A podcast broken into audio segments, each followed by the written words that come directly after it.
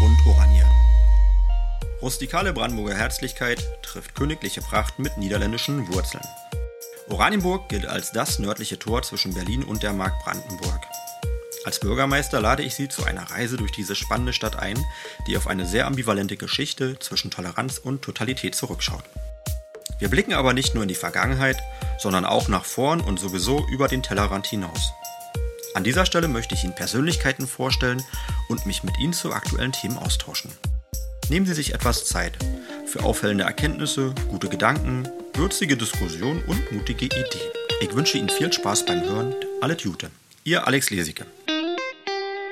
Herzlich willkommen zu Appel und Oranje. Ich begrüße Sie zu einem guten Gespräch mit Ulrich Hofmann.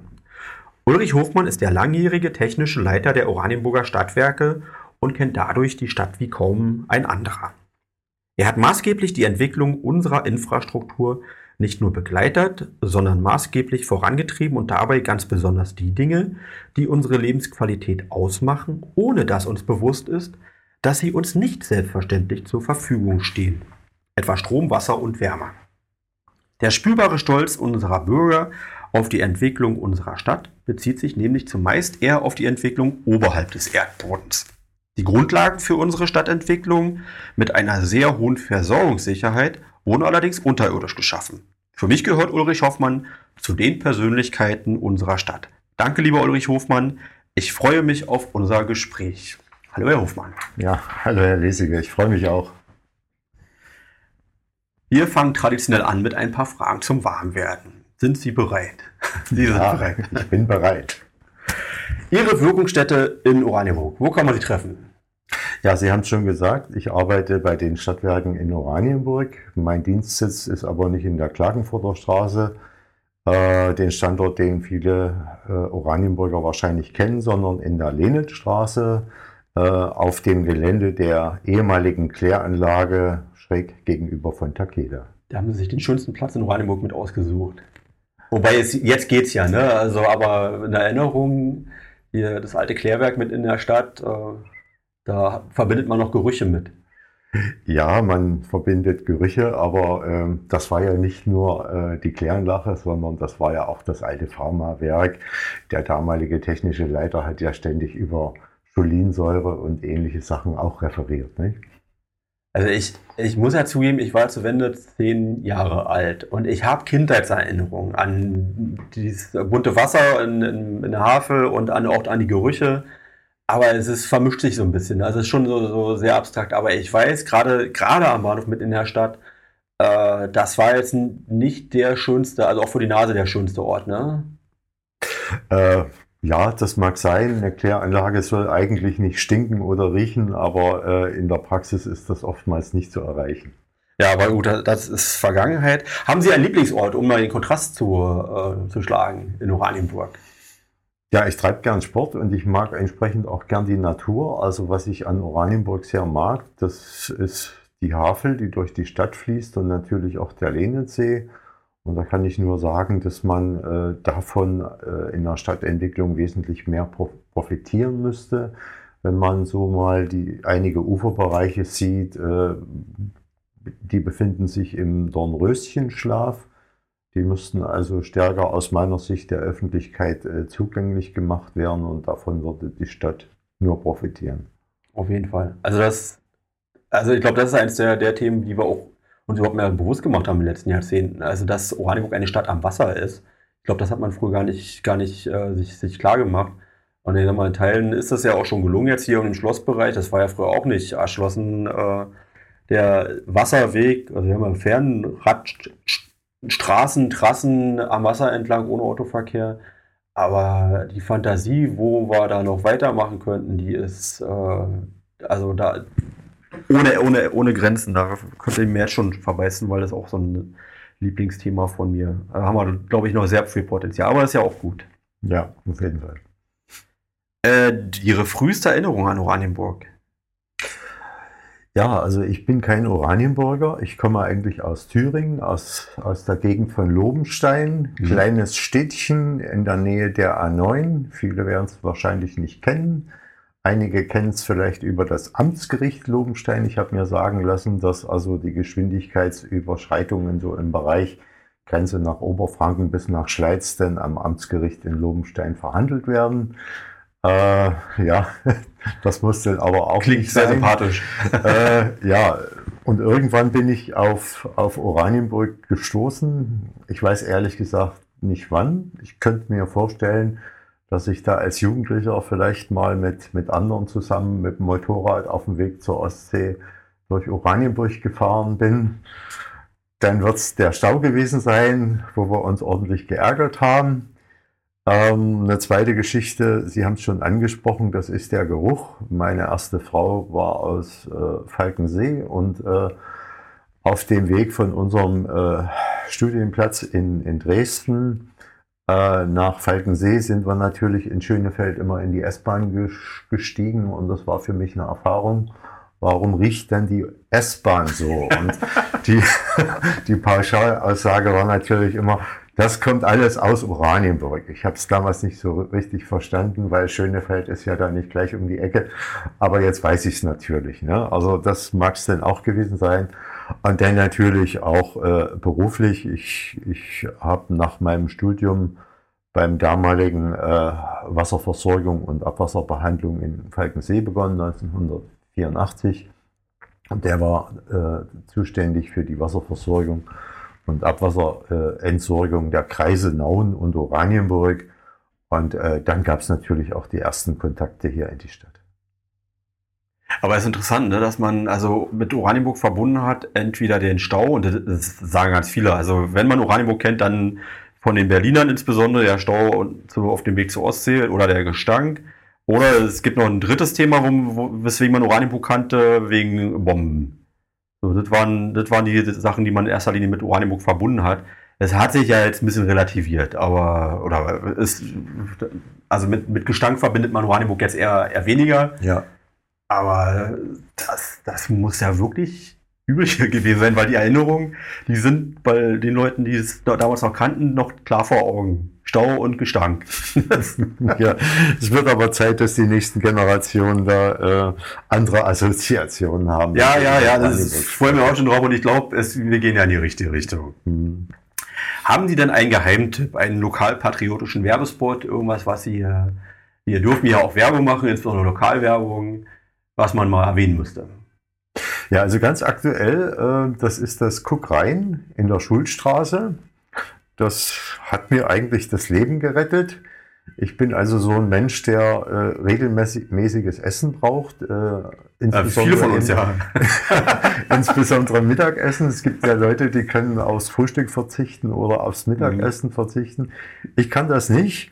Und äh, ich, ich bin eigentlich, seit ich in Oranienburg bin, das ist seit 1987 äh, immer in die äh, Kantine des Pharmawerks gegangen.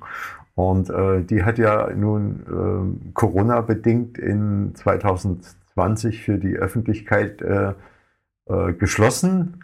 Und ja, ich musste mir dann irgendwo eine neue Quelle suchen, habe dann verschiedene, verschiedene Imbissstände ausprobiert aber dann bin ich zum Cook reingekommen und da bin ich jetzt regelmäßiger Kunde. Ich werde da auch mit Namen begrüßt und ich finde es einfach toll, was, was das Team dort macht. Immer freundlich, sehr kundenorientiert. Ähm, das gefällt mir sehr gut.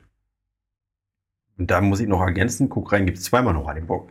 In der Breitenstraße haben wir inzwischen eine Zweigstelle aufgemacht. Ja, ich weiß. Ich fahre immer in die Schulstraße. Ja, ich gehe immer in die Schulstraße. Also es ist dann auch in der Mittagspause durchaus mal die Möglichkeit, sich zu bewegen. Mhm. Äh, ja, einmal hin, einmal zurück und einmal gutes Essen. Aber die Kantine vom Pharma, also von Takeda, die soll, die soll auch ganz gut sein. Ja, die war sehr gut. Also äh, äh Vielleicht macht sie ja mal wieder auf für die Allgemeinheit. Ja, ich hoffe, dass das wäre jetzt mein Appell. Bitte macht wieder auf. Ja. Übrigens, äh, äh, beim Landkreis, da bin ich auch früher gerne in die Kantine. Also habe auch so zwei, drei äh, äh, Orte, die man so mal ansteuert zur Mittagszeit. Und äh, der Landkreis, das hat dann auch nachgelassen, weil die haben zwar noch eine Kantine gehabt, äh, aber die war nicht mehr auf für hm. externe und das, das war zwischendurch auch eine gute Adresse geworden. Also war nicht immer so, aber hm. Stand jetzt ähm, soll die wieder einen ganz guten Ruf haben. Und dann, wo wir gerade bei Kantinen sind, ich war gestern bei der Caritas gewesen im Gewerbegebiet Nord. Die haben auch eine richtig schöne Kantine, also Kantine, also Bistro-Kantine. Mhm. Ähm, bei, wie heißt das, Faktor 23 kann das sein? Also, das ist auch Behindertenarbeit. Ja, ja, ich weiß. Und auch richtig leckeres Essen. Mhm. Wenn wir das Thema hier schon mal anschneiden, dann wir es ab. Und ich habe bestimmt jemand auch vergessen oder wir, und die sollen alle nicht böse sein. Also man kann sehr gut und lecker essen in Oranienburg. Ja, also man muss sich da auch mit anderen mal, mal austauschen. Also unsere Mitarbeiter so im, im Bereich der Meisterbereiche Trinkwasser, Abwasser, die haben wahrscheinlich auch noch Geheimtipps. Also ich kann mich daran erinnern, dass da irgendwie das Finanzamt in der Bernauer Straße mal angesprochen äh, worden ist. Und in der Vergangenheit unser alter Abwassermeister, äh, der Herr Srebotniak aus, aus Lenitz. Äh, das war da auch ein absoluter Spezi, äh, noch in alten Zeiten, als wir auch noch eben für äh, äh, beispielsweise Hennigsdorf zuständig waren. Dann ist der eben auch, wenn er in Hennigsdorf war, ins Stahlwerk gegangen. Äh, da konnte man also offensichtlich auch reingehen und Aha. hat es dann in höchsten Tönen gelobt. Nicht, dass es nachher der wichtigste Teil von dem Gespräch wird, weil das sind natürlich die Informationen, da schreibt man dann direkt mit. Eine Sache muss ich ja noch erwähnen, weil ich da wirklich häufig bin und weil es in der Nähe ist und weil es auch total lecker ist. Also es gibt einen super Mittagstisch auch bei der Altstadtklaus. Das hat, weiß auch nicht jeder.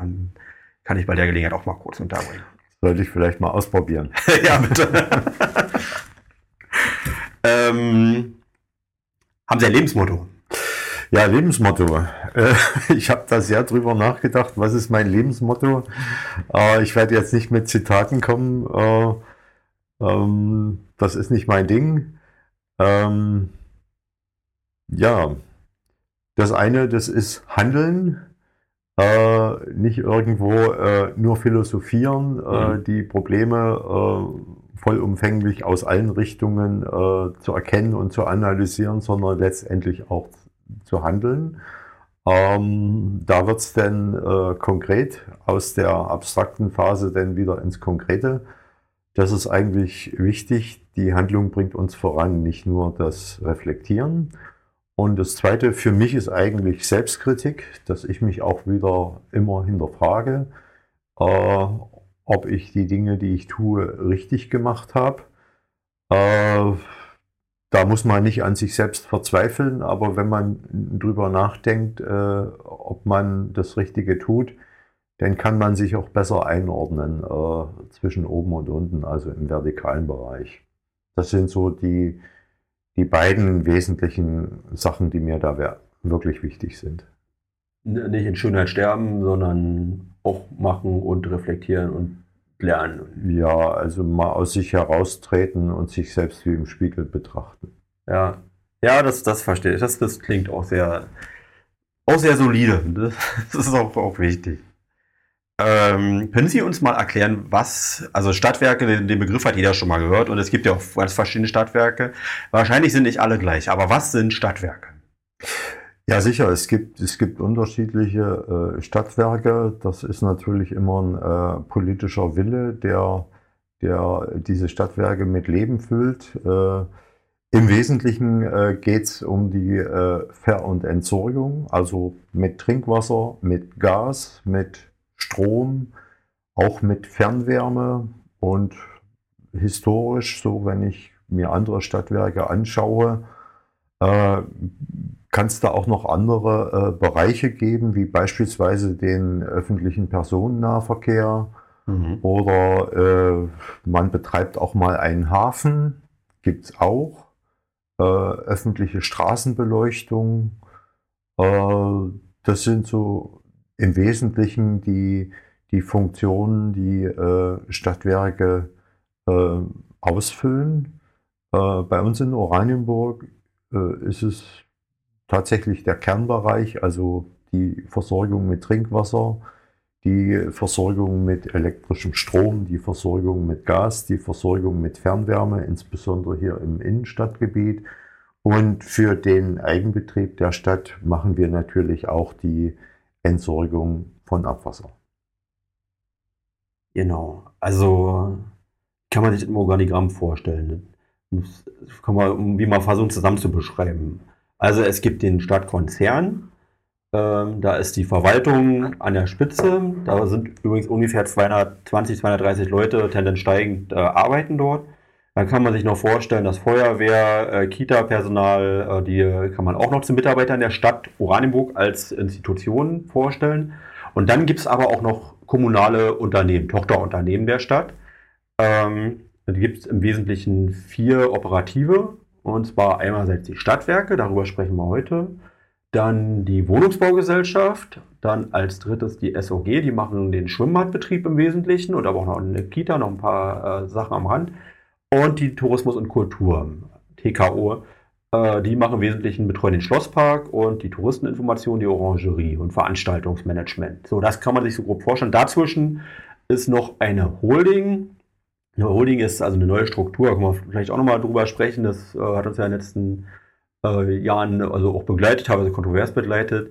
Eine Holding darunter, da kann man sich vorstellen, ein Unternehmen, was die kommunalen Gesellschaften betreut und zusammenführt. Also alles, was IT und Buchhaltung äh, zum Beispiel ist. Ähm, und noch ein paar andere Themen. Das muss ja nicht jeder für sich selber machen, sondern es macht Sinn, das zu bündeln. Und dafür ist dann noch die Holding als äh, und Unternehmen, die das äh, als Dachgesellschaft äh, spielt da auch noch eine Rolle.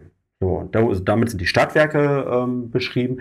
Und jetzt haben wir gerade noch gesprochen über den Eigenbetrieb, den EBO, nämlich äh, ich weiß jetzt gar nicht, warum das so ist, aber da ist es irgendwie eine, eine wichtige Voraussetzung gewesen, dass äh, die, der EBO, der, den, das Abwasser, also den, also die, die, die das Unternehmen für, für Abwasser, dass äh, die angebunden ist an die Stadtverwaltung selber, aber es gibt eine ganz engen äh, Verknüpfung mit den Stadtwerken auch. Trinkwasser macht die ja auch.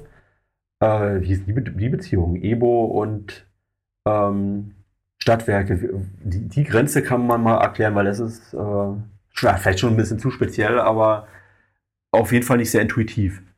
Ja, ich, ich fange mal mit dem Evo an. Mhm. Ähm, dass es also hier so einen separaten äh, Abwasserbetrieb gibt, das hat rechtliche Gründe. Das äh, sind äh, kommunalpolitische Entscheidungen auf Landesebene, dass also äh, die Abwasserentsorgung als Daseinsvorsorge äh, kommunal aufgestellt werden muss, also nicht in Form einer GmbH, sondern in Form eines Eigenbetriebes oder wenn sich äh, mehrere äh, Kommunen, Gemeinden da zusammenfinden in Form eines Zweckverbandes. Und aus diesem Grund hat man 1994 den, den Entwässerungsbetrieb äh, Oranienburg äh, unabhängig von den äh, Stadtwerken Oranienburg gegründet. Äh, das, das Trinkwasser ist also ein Bereich, der, der damals äh, äh, übernommen wurde durch, durch die Stadtwerke von dem vormaligen Versorger. Können Sie jetzt vorher noch mal sagen, seit wann arbeiten Sie bei den Stadtwerken? Also ich arbeite äh, bei den Stadtwerken seit Anfang 1994. Also genau die Zeit. Ja, ich, ich hatte ja äh, vorab schon gesagt, dass ich also nach dem Studium äh, in Falkensee begonnen habe, bei dem dortigen WAP-Betrieb. Das mhm. war ja bezirklich organisiert. Und äh, äh, diese, diese WAP-Betriebe sind also ab 1990 nach dem dann geltenden bundesdeutschen Recht ja äh, äh, kommunalisiert worden. Also das heißt, sie sind irgendwo aufgelöst wurden und das und die, die Eigentums- und Vermögenswerte sind den einzelnen äh, Kommunen übertragen worden, weil das eben Aufgabe äh, dieser Kommunen war, Wasserversorgung und Abwasserversorgung zu organisieren. Und aus dem. Das war ja alles im Zuge der Wende, ja. muss ja neu geordnet werden. Mhm. Wer ist eigentlich für was verantwortlich? So stelle ich mir das vor. Genau. Und aus, aus, aus dem Grund hat es denn äh, Anfang 1994 diesen sogenannten Vermögensübergang gegeben. Alles, was hier an, an Vermögenswerten, Trinkwasser, Abwasser in der Stadt war, ging auf die Stadt Oranienburg über. Und natürlich wurde das Personal auch verteilt. Es mhm. gab denn welche, die sind nach Henningsdorf gegangen, manche sind in Falkensee geblieben und äh, äh, die, diejenigen, die also schon, schon hier in Oranienburg sich um Ver- und Entsorgungsfragen gekümmert haben, sind dann übergegangen auf die Stadtwerke Oranienburg. Mhm. Zurück zum EU, da habe ich Sie unterbrochen. Ja, also, also hatte ich schon gesagt, also, äh, auf, aufgrund äh, äh, rechtlicher Vorgaben ist das also ein separater Eigenbetrieb geworden. Trinkwasser kam in die Stadtwerke, wobei es da auch Diskussionen gab. Bei Trinkwasser ist es im Land Brandenburg wohl ähnlich wie, wie auch beim, beim Abwasser, aber es gab damals Berater aus der Partnerstadt Hamm, die, denke ich mal, auch äh, die Modelle, die sie aus äh, Nordrhein-Westfalen kannten, versucht haben, mhm. hier äh, in Oranienburg zu adaptieren. Das ist aus meiner Sicht vollkommen richtig. Und die haben natürlich gesagt, na, bei uns äh, ist das Bestandteil der Stadtwerke, das machen wir in Oranienburg auch so. Und äh, ich denke mal, das war ein sehr guter Weg. Und Oranienburg muss man da gerade auch bei den Themen um Versorgung noch abgrenzen, ist nicht immer die gleiche Fläche gemeint. Also bei, äh, wenn wir von Abwasser beispielsweise sprechen, bei der EBO, ähm, der grenzt sich ja ab gegenüber Schmachtenhagen, Wensickendorf und Zehlendorf, weil darum gibt es wiederum den Niederbarnimer Wasser- und Abwasserzweckverband, so heißt das, glaube ich. Ja. Ähm, und die, die machen ja beides zusammen, ne? Wasser und Abwasser. Die machen beides zusammen. Da muss man natürlich sehen, Oranienburg von 1994 war ein genau. anderes als das heutige Oranienburg. Wenn wir also damals hier mit der Wasserversorgung angefangen haben, dann haben wir, dann reden wir über, über die Kernstadt Oranienburg, einschließlich Sachsenhausen und die damalige Gemeinde Lenitz. Und, die war äh, damals noch eigenständig, wurde aber trotzdem schon mit Genau, also, also ähm, da gab es dann also auch einen eigenen Abwasserbetrieb, mhm. der dann mit der Kommunalreform dann äh, übernommen wurde durch die Stadt Oranienburg. Aber das Trinkwasservermögen hat die damalige Gemeinde Lenitz dann in die Stadtwerke Oranienburg mit eingebracht. Und ich meine, dass es sogar auch irgendwo einen Gesellschaftsanteil hatte äh, mhm. an den Stadtwerken. Und mit der Kommunalreform ist das natürlich jetzt alles Oranienburg. Also wenn man jetzt über, über unsere äh, Ver- und Entsorgungsgebiete spricht, dann muss man sagen, Stadtwerke Oranienburg, Trinkwasser, das ist die Kernstadt, das ist äh, Sachsenhausen, das ist Lenitz, das ist Friedrichsthal und Malz. Das ist aber nicht Germendorf und nicht Schmachtenhagen, Wensigendorf und Zehlendorf. Und im Abwasserbereich ist es ähnlich. Wir entsorgen die Kernstadt einschließlich Lenitz, äh, äh, Malz, Friedrichsthal und Sachsenhausen.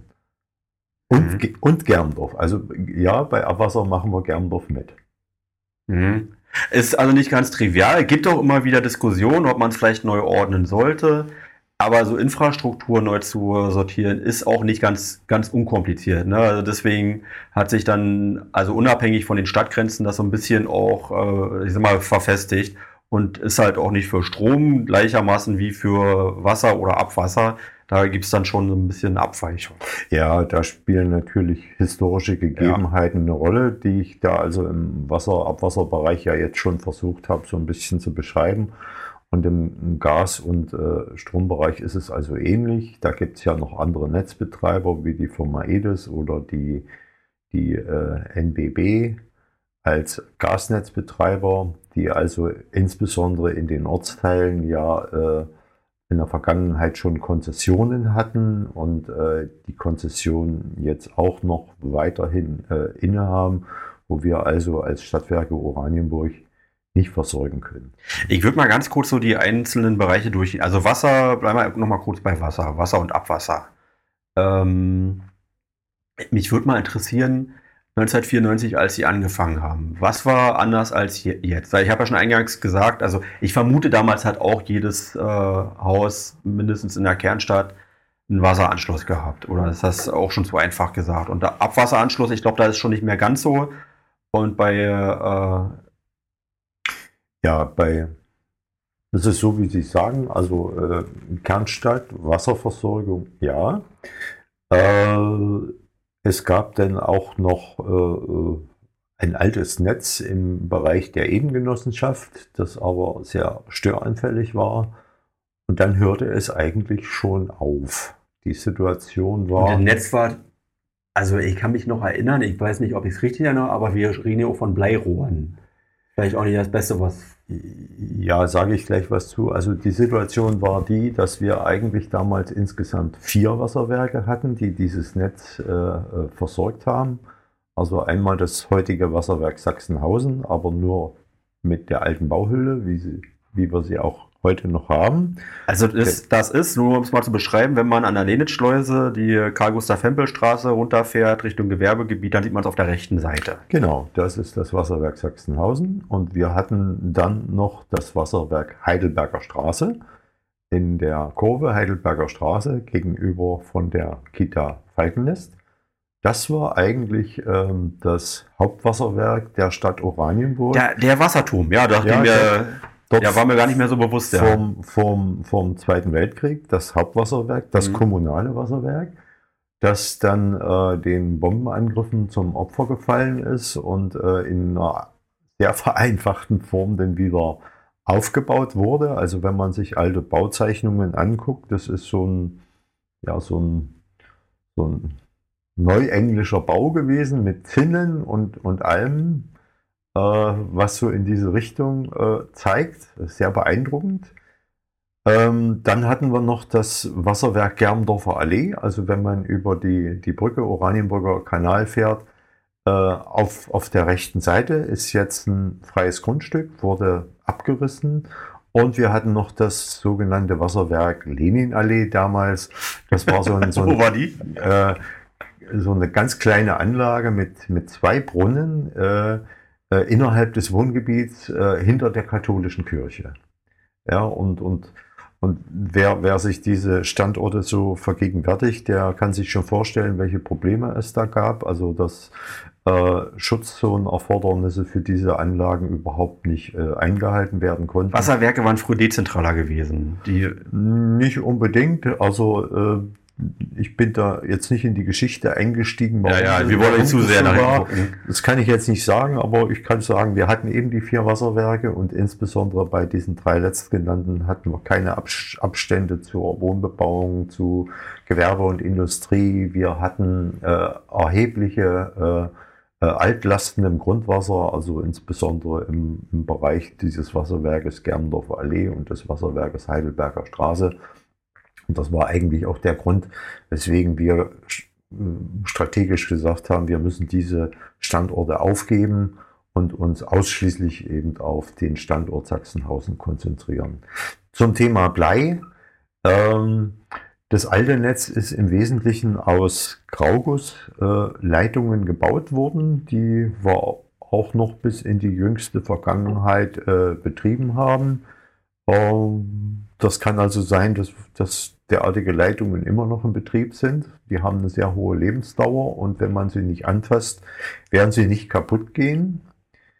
Ähm, Blei ist, ist ein Material, was in der Vergangenheit bei Hausanschlussleitungen eingebaut wurde. Mhm. Und äh, es gab da ja auch schon äh, gesetzliche Anforderungen zum Austausch von Bleileitungen. Also wir gehen davon aus, dass äh, sämtliche Hausanschlüsse, das sind unsere Leitungen bis zu den Wasserzähleranlagen, äh, ausgetauscht worden sind, dass wir also kein Blei mehr im Einsatz haben. Äh, inwieweit äh, Bleileitungen bei den Hausinstallationen jetzt noch eine Rolle spielen, das ist ja nicht unser Verantwortungsbereich. Das vermag ich nicht zu sagen, aber wir haben Blei abgelöst.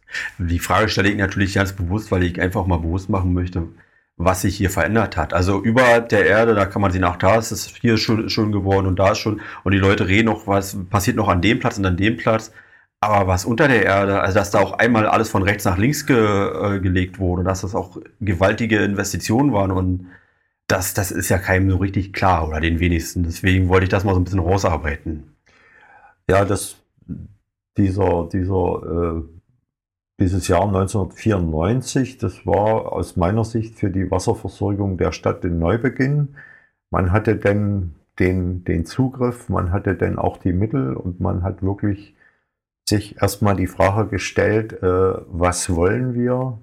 Und äh, Die Antwort war äh, die, dass man gesagt hat, okay, wir brauchen ein, ein modernes, entsprechend dimensioniertes Wasserwerk. Das müssen wir schaffen. Und äh, die Einwohner wünschen also äh, mehr Lebensqualität. Sie wollen mit sauberem, ordentlichem Trinkwasser versorgt werden. Nicht nur eben in der Kernstadt, sondern eben auch in den anderen Ortsteilen. Und äh, man hat den, den Startschuss gegeben zur, zur flächendeckenden Erschließung gemeinsam mit Gas und mit, mit Abwasser äh, für die Ortsteile Sachsenhausen, für äh, den Bereich der Edengenossenschaft, das wurde auch neu gemacht, für äh, Gesamt Oranienburg Süd und für die äh, Kernwohngebiete ähm, des Ortsteiles Tiergarten. Also überall, wo zusammenhängende Wohngebiete äh, äh, bestanden, haben wir im Zeitraum von 1995 bis 1999 eine öffentliche Wasserversorgung hergestellt. Es ist ja Rekordarbeit auch, ne? Also in der, in der Kürze der Zeit. Ja, das, das war also auch äh, Gegenstand von einer Erörterung, wie schnell machen wir das? Und äh, man hat sich da aus verschiedenen Gründen dafür entschieden, das nicht über einen Zeitraum von, ich sage jetzt mal 20 Jahren zu ziehen, sondern, sondern möglichst in, innerhalb von vier, fünf Jahren hier durch zu sein. Mhm. mhm. Und ähm, davon profitieren wir oder davon profitiert auch die Stadt, wenn ich das beispielsweise sehe in, im, in Süd, wo es ja damals nicht diese verdichtete Wohnbebauung gab. Jeder, der irgendwo ein Grundstück zu Wohnzwecken sucht, der stellt natürlich auch die Frage, welche Medien liegen an. Und äh, wenn der Makler dann sagen kann, ja, da liegt Gas, Wasser, Strom an, alles kein Problem, dann ist das natürlich auch eine, eine Entscheidung für den Standort. Ja, ja, das ist eine wesentliche Entwicklungsgrundlage, die dazu beigetragen hat, dass die Stadt sich entwickelt hat.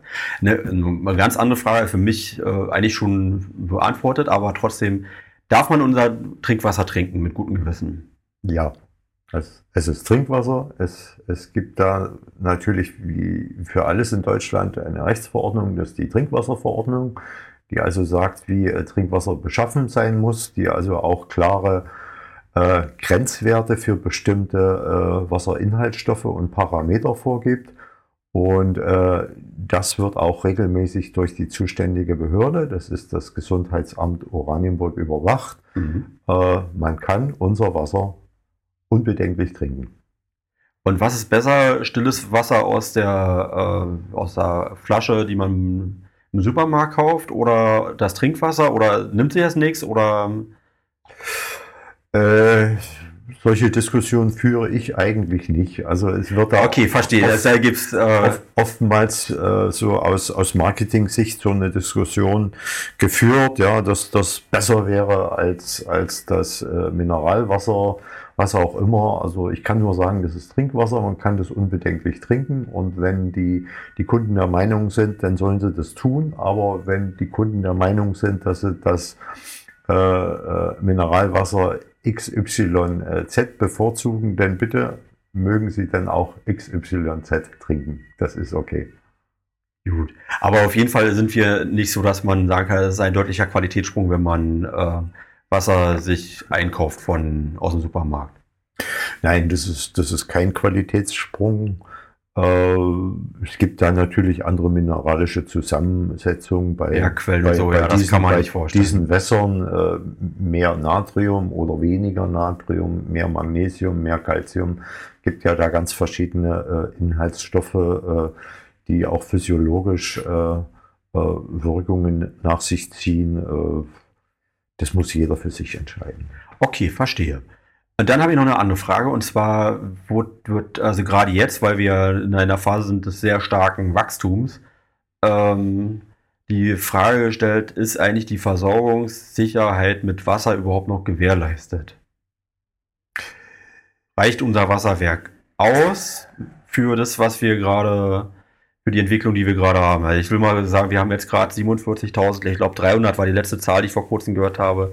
Als ich angefangen habe, vor fast vier Jahren, da waren wir bei nicht mal 44.000. Also ja. das ist schon eine sehr sprunghafte Entwicklung, die wir gerade durchmachen. Und ich glaube, auch die Lebensumstände haben sich verändert. Ich glaube, heute haben mehr Leute einen Pool als ähm, ja, also auf jeden Fall in den 90er Jahren. Und es gibt auf jeden Fall auch, um, auch Debatten. Müssen wir da akut, kurzfristig oder vielleicht auch langfristig irgendwas überdenken? Und äh, dann gibt es dann noch eine Diskussion. Ich versuche das groß mal die Diskussion ein bisschen einzufangen. Wir müssen das vielleicht auch nicht, nicht komplett sonst das mal äh, beschreiben, sonst, sonst machen wir uns mit dem Thema ja schon alleine äh, unser Zeitkontingent voll. Ja. Aber es gibt ja noch die andere Diskussion, ähm, dass wir Schmachtenhagen, Wendesickendorf, Zehlendorf, ähm, also das betreuen wir ja nicht, könnte man ja machen, gab es einen Auftrag, das mal zu sondieren. Äh, was würde das für uns bedeuten? Dann gibt es noch die Diskussion ähm, Löschwasser. Mhm. Ähm, also wer ist eigentlich dafür verantwortlich oder wie ist es gewährleistet, dass wir ähm, Löschwasser ähm, zur Verfügung stellen können. Und dann noch eine Diskussion. Ich will es alles nur anschneiden. Das werden, können Sie mir jetzt nicht in zwei Sätzen beschreiben, aber nur mal zu, dass wir mal sehen, wie, wie, wie vielfältig das ist. Ähm, das Wasserwerk befindet sich ja am Rande eines Industriegebietes, was auch einen gewissen Entwicklungsdruck hat, äh, wo man sich schon deswegen die Frage stellen muss, ob dann irgendwann vielleicht sich die wir strategisch so ausrichten müssen, dass vielleicht noch ein anderes oder alternativ ein anderes Wasserwerk ähm, uns vorstellen könnten. Ich meine jetzt nicht jetzt alle Diskussionen von den nächsten zwei Wochen, sondern das sind einfach Debatten, die man so führt. Ja. Ähm, Daher fünf Fragen auf einmal stellen, wenn nicht 15. Kann ich mir alle gar nicht merken.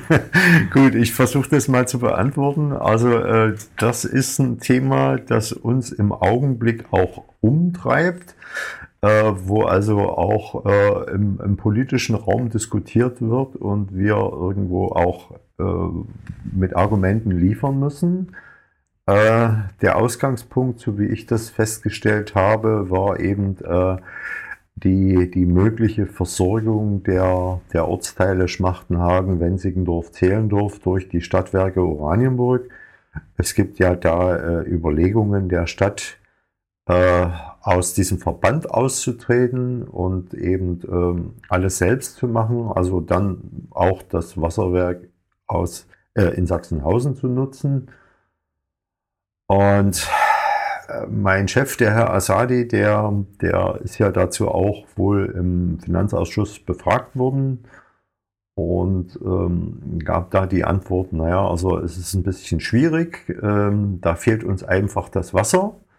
Und ähm, dann brach der Sturm der Entrüstung los. Äh, es gab ja dann Headlines hier in den regionalen Medien. Ähm, ja. wird, wird, Oranienburg verdursten oder so, so, ähnlich? Ja, waren schon dicke Überschriften. So, und das ist dann schon, schon ganz schön heftig. Ähm, ja, jetzt meine Meinung dazu. Also zur Historie habe ich schon was gesagt. Ähm, wir haben wir haben, als wir angefangen haben, das äh, ein Wasserversorgungskonzept für Oranienburg zu erstellen, natürlich das damalige Versorgungsgebiet äh, äh, im Blick gehabt, aber auch eben perspektivisch. Mhm. Ja. Äh, es war zu diesem Zeitpunkt so, dass äh, äh, die, die, diese drei Ortsteile ähm, ja auch schon Bestandteil des Niederbarnimer Wasser- und Abwasserzweckverbandes äh, waren. Und wir machen hier nicht expans expansionistische Politik äh, in der Form, dass wir sagen, äh, äh alles im Umkreis von 20 Kilometern, egal ob Ga Gas, Wasser, Strom, das, äh, das werden wir hier übernehmen. Wir machen die anderen platt. Wir machen alles besser. Äh, das, das war nicht unser Ansatz, mhm. sondern unser, unser Ansatz war, ähm, die, die Stadt Oranienburg ähm, mit Lenitz und mit Sachsenhausen, aber ganz, also auch mit, mit, mit Eden und mit Friedenthal und mit, mit Süd und mit Tiergarten und äh, damals eben auch äh, das Agreement mit dem damaligen Trink- und Abwasserzweckverband Malz. Ähm, äh, Friedrichstal und das Malz. aber eher Kooperation. Ne? Friedrichstal und Malz mit mhm. zu versorgen. Und für, für diesen Raum haben wir also eine perspektivische Wasserbedarfsermittlung gemacht. Klingt auch aus heutiger Sicht total plausibel. Ja, und, und haben da irgendwo gesagt, wir brauchen hier äh, x Millionen Kubikmeter im Jahr, um, um das Gebiet äh, versorgen zu können. Und äh, das Wasserwerk äh, bedarf natürlich für den Betrieb auch einer entsprechenden äh, Genehmigung, in unserem Fall durch die äh, obere Wasserbehörde des Landes Brandenburg, äh, wo uns, uns Mengen, die wir also dem Grundwasserleiter für, für Zwecke der Wasserversorgung äh, entnehmen, genehmigt werden. Und äh, hier ist es so, wir, wir können hier nicht irgendwelche äh, Mondzahlen dort beantragen, sondern nur das, was wir auch äh, über entsprechende Bedarfsberechnungen nachweisen können. Und äh, für das heutige Wasserwerk war also da ein sehr umfangreiches äh, äh, Genehmigungsverfahren äh, erforderlich. Ähm, das zog sich über sechs, sieben Jahre hin. Ähm, stand auch die Frage im Raum, ob hier ein äh, Raumordnungsverfahren durchgeführt werden muss. Das war nicht der Fall, aber was wir auch machen mussten, das war also eine sehr umfangreiche ähm, äh, Umweltverträglichkeitsprüfung, wo diese sogenannten Schutzgüter Natur, Mensch, äh, äh, Umwelt äh, geprüft werden mussten, also auch insbesondere die, die Tierwelt und die Pflanzenwelt über einen Zeitraum von von mindestens zwölf Monaten. Man kann sich schon vorstellen. Ich stelle mir das jetzt so vor, also ähm, eine, ein Gutachten erstellt, ähm, wo die Frage gestellt wird, ist ein gewisser Bereich überhaupt in der Lage, so, dass da so viel Wasser entnommen werden kann? Nicht, dass man dann ja. so eine Quelle ansticht und dann drumherum äh, entsteht Wüste, weil wir das Wasser quasi schon verteilen wollen. Genau, also einmal ein hydro hydrogeologisches Gutachten, wo wir nachweisen, dass wir dieses Wasser über Brunnen überhaupt fassen können. Ja. Und dass also in dem dann berechneten Einzugsgebiet die äh, äh, ähm, ähm, Erneuerungsrate auch gegeben ist, denn das Ganze muss ja nachhaltig sein. Nicht, dass wir hier irgendwo einen Bereich ausbeuten und zum Schluss äh, ist kein Wasser mehr da. Das ist die Hydrogeologie. Und das andere ist natürlich das Naturfachliche, wo also nachzuweisen ist, dass diese äh, Grundwasserentnahme nicht zu irgendwelchen nachteiligen Beeinträchtigungen der Schutzgüter führt. Das alles in diesem Genehmigungsverfahren, also aus, aus meiner Sicht äh, ein langer Zeitraum und auch ein hoher finanzieller Aufwand, also ungefähr ein, ein mittlerer sechsstelliger Eurobetrag, der hier eingesetzt wurde. Und auf der Basis gab es eine Genehmigung für eine Entnahme von rund 2,5 Millionen Kubikmetern im Jahr. Und äh, bei dieser Diskussion mit den Ortsteilen haben wir einfach nur mal geschaut, äh, wie viel von, von dieser genehmigten Menge verbrauchen wir für das jetzige äh, äh, Versorgungsgebiet und was kommt da noch durch die drei Ortsteile auf uns zu. Und da mussten wir einfach sagen, wir haben dann ein Genehmigungsproblem. Äh, mehr, mehr hat der Herr, Herr Asadi da nicht gesagt. Und äh, das ist natürlich die Frage, was, was können wir technisch? Mit den, den jetzigen Anlagen haben wir kein Problem, auch die drei Ortsteile mit. Ich habe ihn übrigens noch nie anders verstanden. Ja. Also die meisten anderen auch nicht, will ich einfach mal so nicht sagen. Also mit den, mit den, mit den jetzigen technischen Anlagen hätten wir überhaupt kein Problem, die drei Ortsteile mit zu versorgen. Und wir haben natürlich auch äh, äh, äh noch die technischen Kapazitäten, um die, um die jetzige Stadt Oranienburg zu versorgen. Aber wenn wir das wirklich äh, tun sollten, es gibt ja da diesen politischen Ansatz, dann müssen wir diese Frage der wasserrechtlichen Genehmigung klären.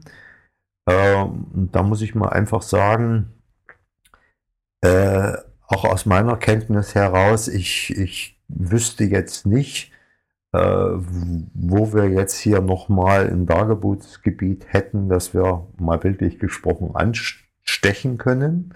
Ja, und dann kommt natürlich dieser lange äh, Genehmigungs- und Untersuchungszeitraum dazu. Die Wasserbehörde hat uns schon lokalisiert, wenn wir über die genehmigten Mengen gehen, dann gelten natürlich nicht die alten Gutachten, dann müssen wir wieder von vorn anfangen.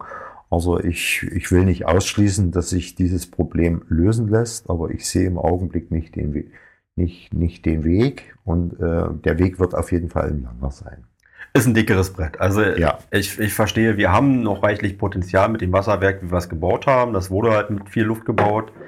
Ähm, aber wir wachsen einerseits sehr schnell und wir wollen ja auch, also wollen oder wir werden zwangsläufig weiter wachsen. Mhm. Und wenn wir jetzt noch expansiv noch das Gebiet verändern und äh, Schmachnamen, wenn Sickendorf und Zehlendorf, das sind zwar jetzt nicht die bevölkerungsstärksten Gebiete, sind aber auch einige tausend äh, Einwohner mehr. Aber auch flächenmäßig ist mhm. es halt ein gewaltiger äh, Raum und halt ländlicher Raum. Also ich glaube, man muss auch ähm, anders rechnen für ein Einfamilienhaus als ich sag mal für eine Neubauwohnung. Der Wasserverbrauch in einem Einfamilienhaus, auch wenn da nur zwei Leute wohnen, mhm. ist sicherlich höher als wenn in einem Einfam also in einer Neubauwohnung zwei mhm. Familien, äh, zwei äh, Leute wohnen.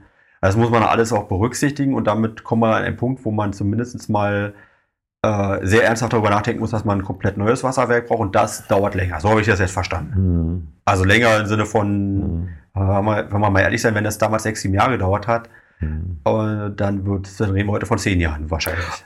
Äh, möglich. das dauert ja alles länger. Äh, ich muss aber auch noch sagen, es ist nicht das, das Wasserwerk an sich mit den Aufbereitungs- und Förderanlagen, sondern mhm. das ist äh, die Wasserfassung. Ja? Also ähm, das ist die Frage. Also wir hatten es auch in einem anderen Zusammenhang äh, diskutiert, nämlich mit dem, was Sie hier schon angerissen hatten, der Frage äh, Schutzzone und Entfernung zum Gewerbegebiet. Äh, das Wasserwerk könnte eigentlich neben einem Industriebetrieb stehen, aber die Wasserfassung, da wo das, wo das Wasser herkommt, in unserem Fall Grundwasser, braucht also äh, bestimmten Geschütztheitsgrad, braucht Abstände und äh, das ist das Problem hier. Ich versuche das mal so, wie ich sie verstehe, weil wenn ich es schon falsch verstehe, dann verstehen es dann auch noch mal ganz anders falsch.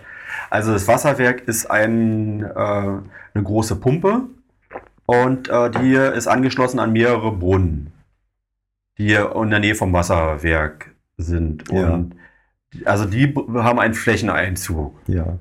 Und das Werk selber ist jetzt nicht das Problem.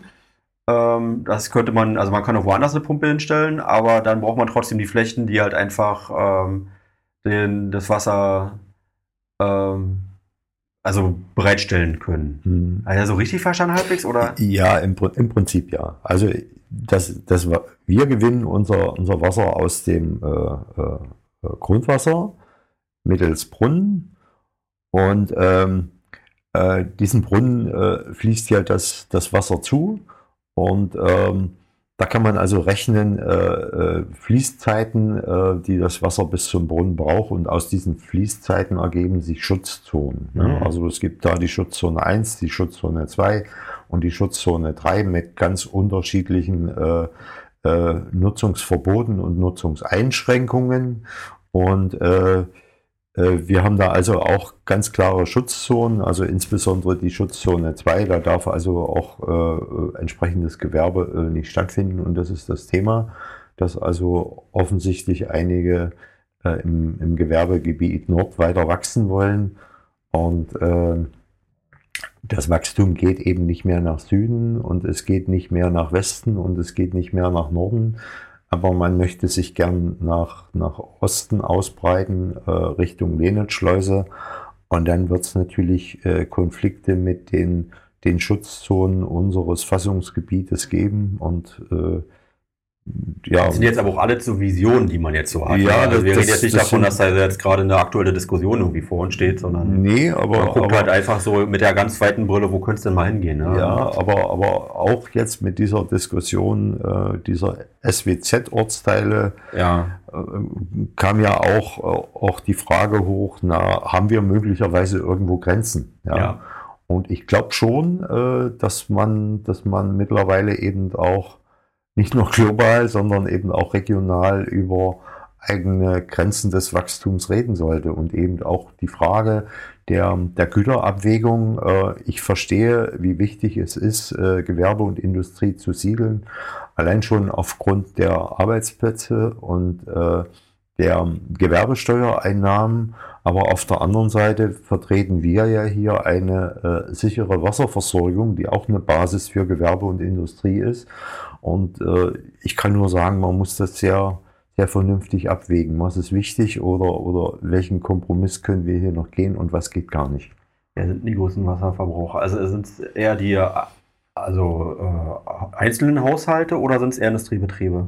Also Industriebetriebe eigentlich gar nicht mehr. Die, die, die Mengen, die wir da äh, äh noch vor... Nicht mehr so wie früher ein Stahlwerk. Vor, vor 89 hatten, äh, die gibt es hier eigentlich gar nicht mehr. Okay. Das verteilt sich eigentlich mehr oder weniger gleichmäßiger gleichmäßig auf die äh, Wohnnutzung hier in der Stadt. Ist aber auch eine erfreuliche Entwicklung, ne? dass äh, wir uns auch da technisch als Gesellschaft weiterentwickelt haben.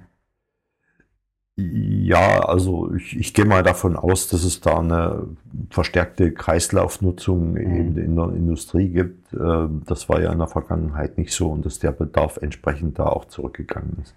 Wir haben jetzt ja nicht so über Regen und Löschwasser gesprochen. Regenwasser ist ja auch eher äh, der Tiefbaubereich in der äh, Stadtverwaltung, aber da gibt es auch Berührungspunkte, ne? Naja, Regenwasser ist, ist ja auch im Entwässerungsbetrieb enthalten. Also mhm. Abwasser mhm. ist ein Oberbegriff. Äh, man unterscheidet da zwischen Schmutzwasser, das ist dieses Sanitärabwasser, was da aus, aus Grundstücken kommt, und das sogenannte Niederschlagswasser. Ne? Also äh, rein technisch gibt es ja auch sogenannte Mischkanalisationen, wo diese zwei Arten zusammengeführt werden und dann am Vorfluter mit oder ohne Reinigung äh, zugeführt werden. Oder eben eine Trennkanalisation, wo also tatsächlich das Schmutzwasser getrennt einer Kläranlage zugeführt wird und das, das Niederschlagswasser äh, auch möglicherweise mit einer Aufbereitung denn ähm, in einem Vorfluter landet. Ne? Und dann geht es noch ganz weit weg nach Warnsdorf inzwischen.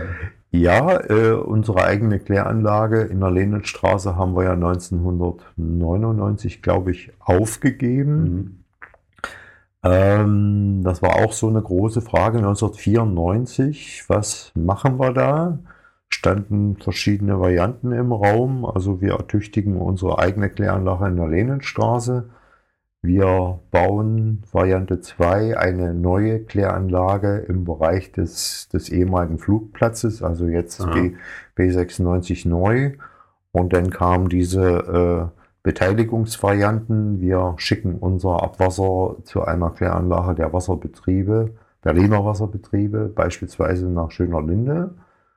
Und dann kam eine ganz neue Variante, da klopften plötzlich ganz neue Leute, aber auch ehemals äh, Berliner Wasserbetriebe hier in Oranienburg an die Tür und sagten, ja, wir haben da so eine tolle Idee.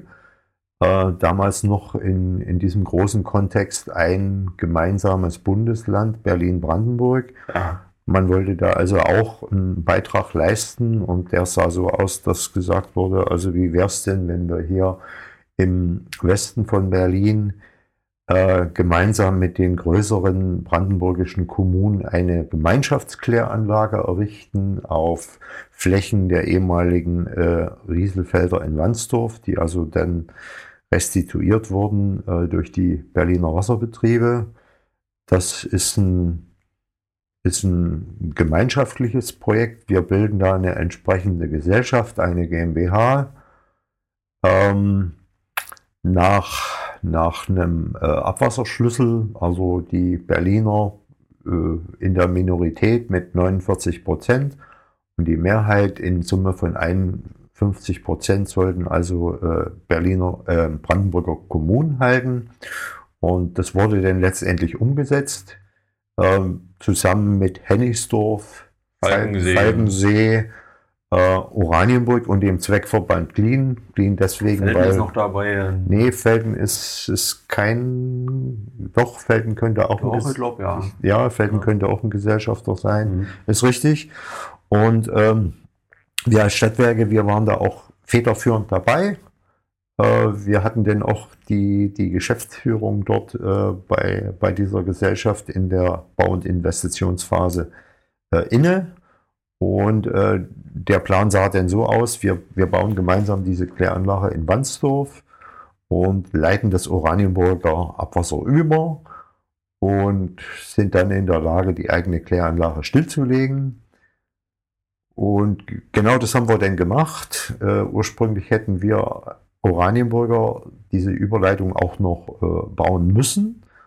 Aber die, die Klärwerk Wandsdorf GmbH kam und sagte, ja, wir haben da ein sehr äh, äh, komfortablen Finanzrahmen mal gestrickt für den Bau der Kläranlage. Wir wären also auch finanziell in der Lage, diese, diese Abwasserüberleitung, das ist eine Abwasserdruckleitung von Oranienburg bis nach Wandsdorf, mhm. rund 17 Kilometer lang. Die könnten wir eigentlich auch noch finanzieren und wir haben auch noch Planungsbüros und die könnten das auch noch planen und dann bauen wir das äh, in der Bauherrschaft der Klärwerk Wandsdorf GmbH und dann haben wir auch noch Ja gesagt und so ist es eigentlich gekommen, dass äh, wir jetzt für die, die Nutzung der Kläranlage in Wandsdorf und für die Überleitung ein sogenanntes Entgelt bezahlen. Das liegt im Augenblick äh, Pi mal Daumen bei einem Euro je Kubikmeter. Und auf, aufgrund der Vereinbarung mit den Berliner Wasserbetrieben war diese Kläranlage vom ersten Tag an voll ausgelastet, denn die Berliner haben sich äh, bereit erklärt, immer die Differenz zwischen der Leistung der Kläranlage und der, der Einleitung der brandenburgischen Kommunen aus Spandau rauszuschicken. Das war ja damals auch äh, äh, sehr wichtig. Es äh, gab ja viele Diskussionen um Zweckverbände, die angeblich äh, zu große Kläranlagen errichtet haben, die nur zu 20 Prozent ausgelastet waren. Und wir waren also mit dem Modell in der Lage, eigentlich vom Tag eins äh, aus dort eine, eine 100 Prozent ausgelastete Kläranlage äh, ja. äh, zu haben und auch entsprechende äh, äh, positive Entgelte dort äh, zu bekommen. Ich, ich glaube, also mein Eindruck ist, das war ein Erfolgsmodell. Äh, ich sehe das immer noch als Erfolgsmodell. Ja. ja. Also auch die Zusammenarbeit jetzt im, im laufenden Betrieb ist eine sehr kameradschaftliche. Und geräuschlos, was immer gut ist, also wir, was ein gutes Zeichen ja, ist. Ja, wir kennen uns gut, es gibt da keine Streitereien, äh, man versucht sich gegenseitig zu helfen. Wir hatten also äh, vor kurzem da auch wieder ein Gespräch, wo auch die anderen mit am Tisch saßen, auch die Berliner Wasserbetriebe. Mhm. Ähm, die Kläranlage ist jetzt auch mittlerweile über 20 Jahre alt. Es müssen da Reparaturen durchgeführt werden, es müssen Ersatzinvestitionen durchgeführt werden. Das heißt, es ist günstig, wenn da vielleicht nicht so viel Abwasser temporär rüberfließt. Und gerade die, die Berliner Wasserbetriebe als Großeinleiter, die äh, sind dann natürlich sehr offen und sie haben auch die technischen Möglichkeiten, ihr Abwasser da auf, eine, auf ein anderes Klärwerk zu schicken, äh, die machen das dann und äh, die geben der, der Kläranlage da in Wandsdorf auch die, die Freiräume, äh, solche Dinge auch durchführen zu können. Ja. Ich will doch gar nicht noch, also man könnte doch noch mehr darüber reden. Ich, ich habe schon überlegt, ob ich mal das mal zum eigenen Thema mache. Äh, Klärwerk Wandsdorf ist äh, ja auch spannendes Thema, kann man auch noch ein bisschen mehr drüber reden. Also für, für uns Experten ist es, äh, oder die Leute, die ja Zugang zu haben, für Leute, die äh, wenn wir uns mal einen Haushalt haben, ist halt einfach nur Wasser und das ist dann weg und das funktioniert alles. Und wenn es nicht funktioniert, dann hat man mal ein Thema. Aber rein so von der Konstruktion her und wie es sich wie so ein wunderbares Ganzes zusammenfügt und wer da alles beteiligt ist, finde ich schon, ist auch schon sehr spektakulär, muss ich, muss ich ehrlich sagen. Hat mich jedenfalls sehr beeindruckt, als ich mir so das so nach und nach alles erschlossen habe, die Geschichte. Hm. Finde ich auch gelungen. Aber das könnte man vielleicht nochmal an anderer Stelle vertiefen. Ihr merkt nämlich, wir sind zeitlich so vorangeht gezogen und eigentlich haben wir wirklich einen Bruch der von der Agenda, die ich mir hier aufgeschrieben hätte. Dann machen wir jetzt nicht schnell durch. Wir sollten, also die, die, nächsten Themen hätten genauso viel Tiefgang verdient, aber wir müssen wirklich ein bisschen oberflächlicher werden und sonst äh, müssen wir das ein bisschen ausbreiten. Also, wollen wir mal über Strom reden. Ähm, Strom macht die ähm, machen die Stadtwerke, aber auch nicht auf dem gesamten Stadtgebiet, ne? Genau so ist es. Wo machen wir Strom? Also wir machen Strom in Oranienburg, in Sachsenhausen, in... Das war's. ja. Oranienburg und also im Prinzip eigentlich die alte Kernstadt, weil Sachsenhausen war ja, ja schon mal ja, damals Kernstadt ja. Ja, ja, ja. Ich, ich, ich nenne das nur, weil ich, weil ich äh, politisch so korrekt, ja. vom, vom Kataster immer, immer mitbekomme, es, es gibt immer noch den Ortsteil Sachsenhausen. Es gibt ja, die Sachsenhausen auch, auch, es gibt ja auch einen Ortsteilbürgermeister. Ne? Ja, es ist alles, alles so auch richtig, ja. Genau richtig formuliert. Mhm. Mhm. Und äh, wenn ich äh, wenn ich sage, wir machen Strom, also was ist eigentlich die Aufgabe von den Stadtwerken? Also wir, wir machen ja nicht alleine, äh, noch ein paar mehr Diskussionen noch mal irgendwie ins Spiel bringen. Ähm, wir sind, wir haben gerade einen Beschluss gefasst, dass wir aus der Kernenergie ausgestiegen sind, beziehungsweise ist jetzt gerade im Prozess. Wir äh, wollen uns von Kohlekraft äh, gerade parallel äh, verabschieden und die erneuerbare Energie ist auf dem Vormarsch, stark auf dem Vormarsch. Es gibt aber auch da Konflikte. Also ich meine, jeder, der mal versucht hat, ein Windrad aufzubauen, weiß, dass mhm. äh, da gibt es durchaus Diskussionen. Ähm, und also das ist jetzt gerade wirklich ein spannendes Feld. Wir brauchen, glaube ich, perspektivisch nicht weniger, sondern mehr mhm. äh, Energie. Jedenfalls ähm, würde ich mal behaupten, ist so der Trend. Auch wenn es vielleicht schon Einsparungen gibt das ist ja so, so ein gewaltiger Wandel gerade. Ähm, wo kriegen wir Strom her, beziehungsweise machen wir vielleicht auch selber Strom mhm. und äh, was sind so die Themen, die uns da mhm. bewegen? Einmal die große offene Frage, bitte in einer Minute. ja, genau. ja, okay. Ähm, äh, in, wir sind hier in mehreren Rollen unterwegs, also ja. im, im, Wesentlichen in drei Rollen. Mhm. Also einmal als äh, äh, Netzbetreiber, äh, womit wir sicherstellen, dass wir jedem Haushalt äh, den Strom äh, ins Haus liefern können. Denn ähm, zum anderen als Vertrieb. also die Stromleitung, die durch die Stadt gehen, die betreut und äh, ja nicht betreut, sondern die äh, managt die, managen die Stadtwerke. Ja, das, das machen wir. Äh, zum anderen als äh, Vertrieb. Hier ist es ja so, aufgrund der politischen Landschaft, äh, jeder kann seinen Strom bei einem x-beliebigen Händler äh, einkaufen. Das muss nicht bei den Stadtwerken Oranienburg sein. Das kann auch in Flensburg sein oder in Garmisch-Partenkirchen oder in Görlitz oder in Aachen. Ja, also ähm, der Strom wird ja gehandelt. Äh, wobei wir natürlich uns freuen würden, äh, wenn die Oranienburger äh, unsere Kunden sind. Und ähm, das dritte Thema ist die Erzeugung. Ja. Und übrigens, wenn die Oranienburger unsere Kunden sind, dann die Einnahmen, die, also wenn man damit vielleicht noch einen Gewinn erzielt, äh, da bezahlen die, äh, also der Gewinn geht direkt an die Stadt Oranienburg mhm. und wenn da auch noch Steuern bezahlt werden, dann es geht da auch noch äh, Teil an, an die Stadt Oranienburg. Also genau, wir sind ja ein äh, 100% kommunales Unternehmen und das heißt, die Gewinne, die wir erwirtschaften, die bleiben auch in der Stadt Oranienburg. Ich habe gerade gelesen, 2020, der Bilanzgewinn, der ist gerade jetzt in der aktuellen Runde 4,5 Millionen Euro sind wackert. Das war mhm. gerade fast. Also mhm. das, das ist schon eine ordentliche Hausnummer. Mhm. Und das auch, das, das lässt einen auch ruhiger schlafen. Also ich bin jetzt nicht der Kaufmann, aber äh, die. Sie sind der technische Leiter. Da, darf ich da nochmal reingrätschen, weil ich den nämlich ein, eingangs hätte ich nämlich sagen müssen. Ich würde nochmal beschreiben müssen ihre Rolle. Also es gibt einen Geschäftsführer, Herr Nassadi, den hatten Sie schon ähm, äh, erwähnt. Der ja. ist übrigens auch gleichzeitig der Geschäftsführer der Holding äh, und äh, langjähriger Geschäftsführer der Stadtwerke. Und es gibt darunter zwei, ich glaube, sie sind beide Prokuristen, ne? Also auf jeden Fall einen technischen Leiter, das sind Sie, Herr Hofmann, und einen kaufmännischen Leiter, einen Vertriebsleiter im Prinzip, das ist Herr Gerisch. Habe ich das richtig äh, beschrieben? Nicht, nicht ganz, da muss ich ein bisschen korrigieren. Also okay. unter dem Geschäftsführer gibt es drei Bereiche. Mhm. Äh, ich fange mal mit dem Esel an. Das ist also einmal der, der technische Bereich. Ja.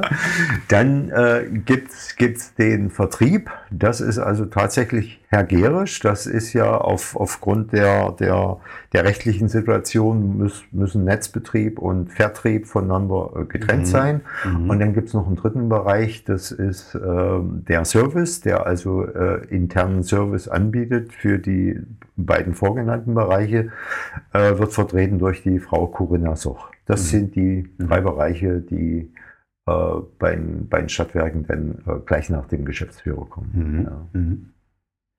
Aber wir, die anderen wollen wir ein bisschen vernachlässigen. Wir reden heute über die technische Entwicklung. Mhm. Nur das war auch nochmal Ihre Brille ein bisschen besser verstehen. Mhm. Ja, genau so ist das. Ja. Äh, ich war kurz noch bei der, bei der Erzeugung verblieben. Also der mhm. dritte mhm. Bereich neben, neben Netz, neben Vertrieb ist denn die Erzeugung. Ähm, Und natürlich haben wir auch eigene Anlagen, äh, die Strom erzeugen und die bei uns ins Netz eingespeist werden. Äh, hier äh, in Kopplung mit Wärme, also Blockheizkraftwerke, die also gleichzeitig der Fernwärmeversorgung zur Verfügung stehen äh, an den Standorten in der Kremmener Straße und in der Klagenfurter Straße. Und dann haben wir an ausgewählten Standorten Wasserwerk, Abwasserpumpwerke, auch noch Netzersatzanlagen, die auch in der Lage wären, hier Strom zu erzeugen und ins Netz einzuspeisen. Als Erzeuger, wie hoch ist der Anteil erneuerbarer Energie? Also äh, das, was wir machen, das sind äh, keine erneuerbaren Energien, aber unser Vertrieb, der äh, stellt sich natürlich, natürlich dieser Frage und äh, kauft entsprechend erneuerbare mhm. Energien ein, die auch entsprechend beworben dann den Kunden zur Verfügung gestellt werden. Weil das sind mit Photovoltaik auf äh, Dächern. Wir haben noch eine äh, hoffentlich habe ich es richtig verstanden, aber äh, es, auf unseren Dächern wird teilweise Photovoltaik betrieben und das ist eine Kooperation mit der Stadt, äh, ja, mit den Stadtwerken. Ja, also ich habe es jetzt äh, äh, auf, aufgrund der Größenordnung in der Bilanz hier nicht, nicht erwähnt, aber mhm. es ist richtig, dass wir seit Jahren äh, Lösungen anbieten für, für verschiedene Kunden hier in der Stadt, die das wünschen äh, auf Dächern Photovoltaikanlagen zu errichten und zu betreiben. Und das machen wir sehr erfolgreich äh, mit der Stadt, insbesondere im Bereich von Schulen und von Kitas, dass mhm, hier solche genau. Anlagen errichtet werden. Mhm. Jetzt würde ich wirklich mal ein bisschen versuchen, auf die Tour zu drücken, weil wir haben eigentlich noch ein paar Themen, die wir unbedingt nochmal ansprechen müssten.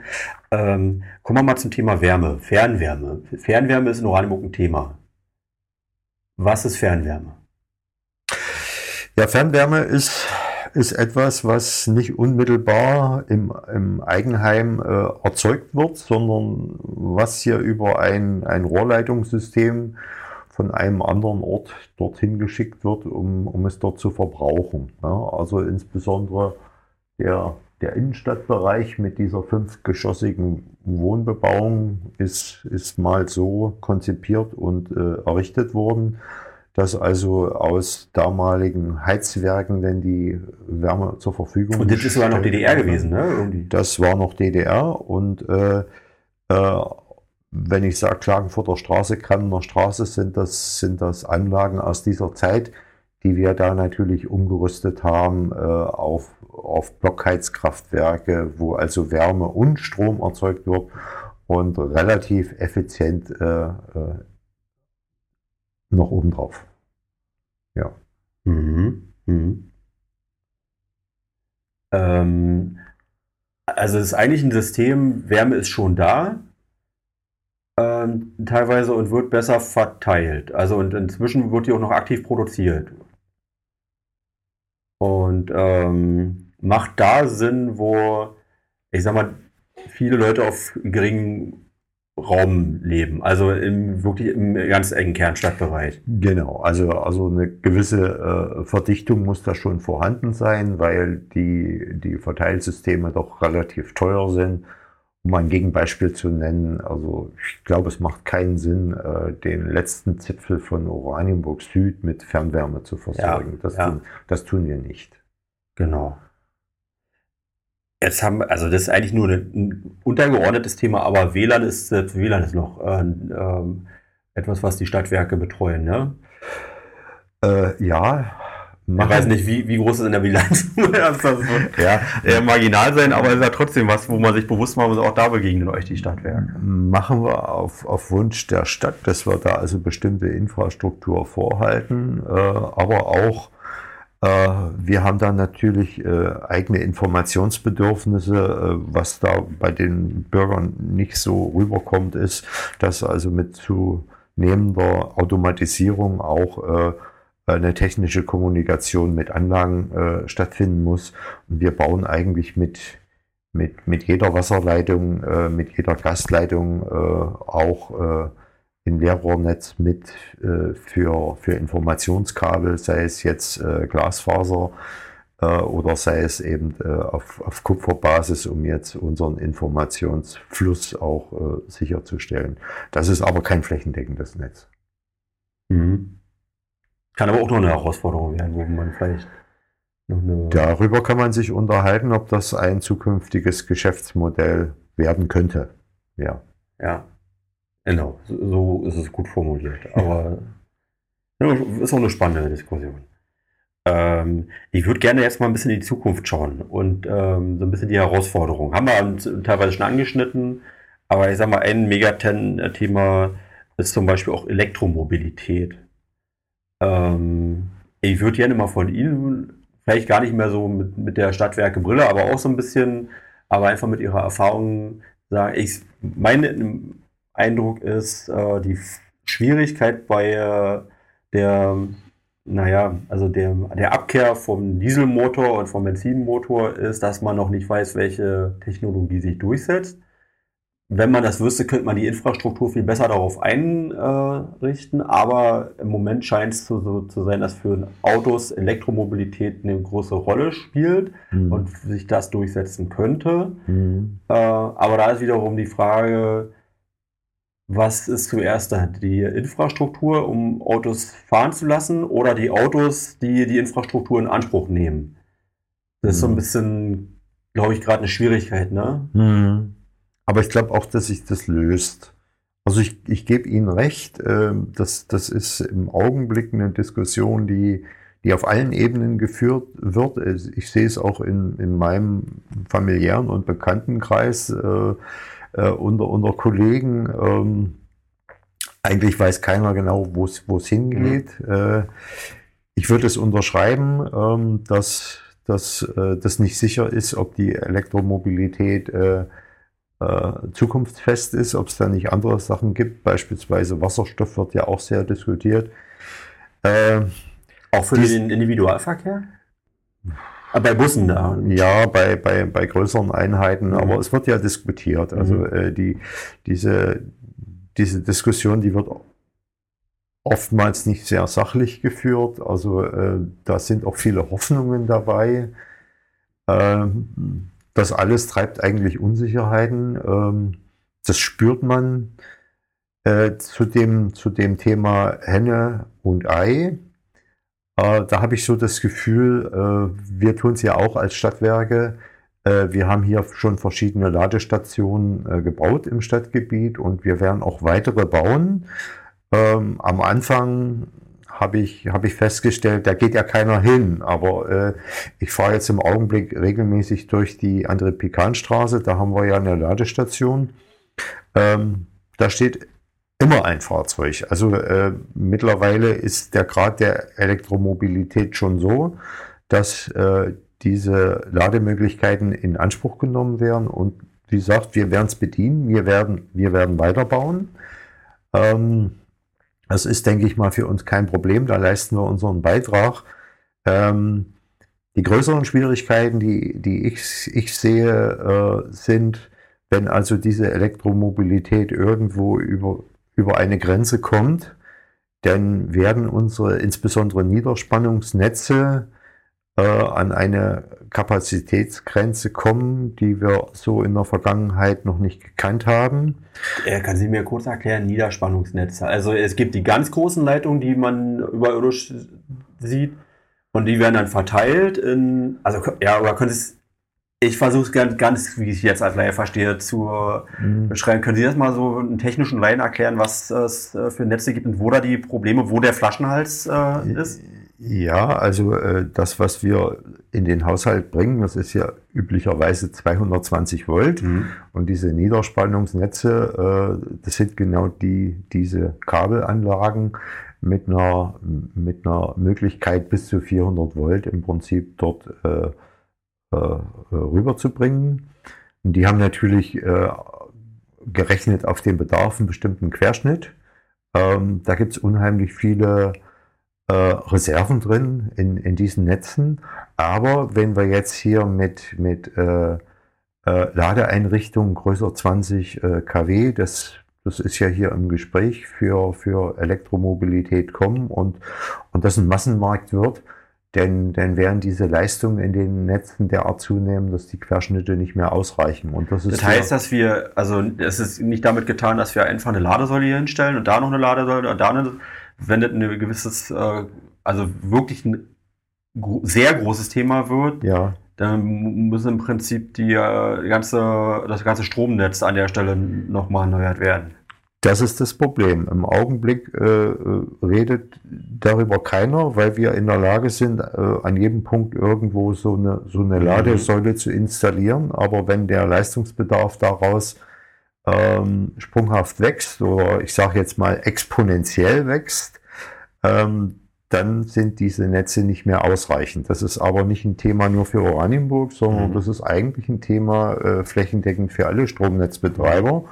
Und dann werden hier ausgelöst durch Elektromobilität äh, Investitionen getätigt werden müssen in einem erheblich größeren Umfang, auch in Bereichen. Ja, Oranienburg hat ja viel für gute Straßen getan, Mhm. wo wir dann sagen müssen, sorry, tut uns leid, wir müssen hier auch wieder mal ein neues Kabel verlegen.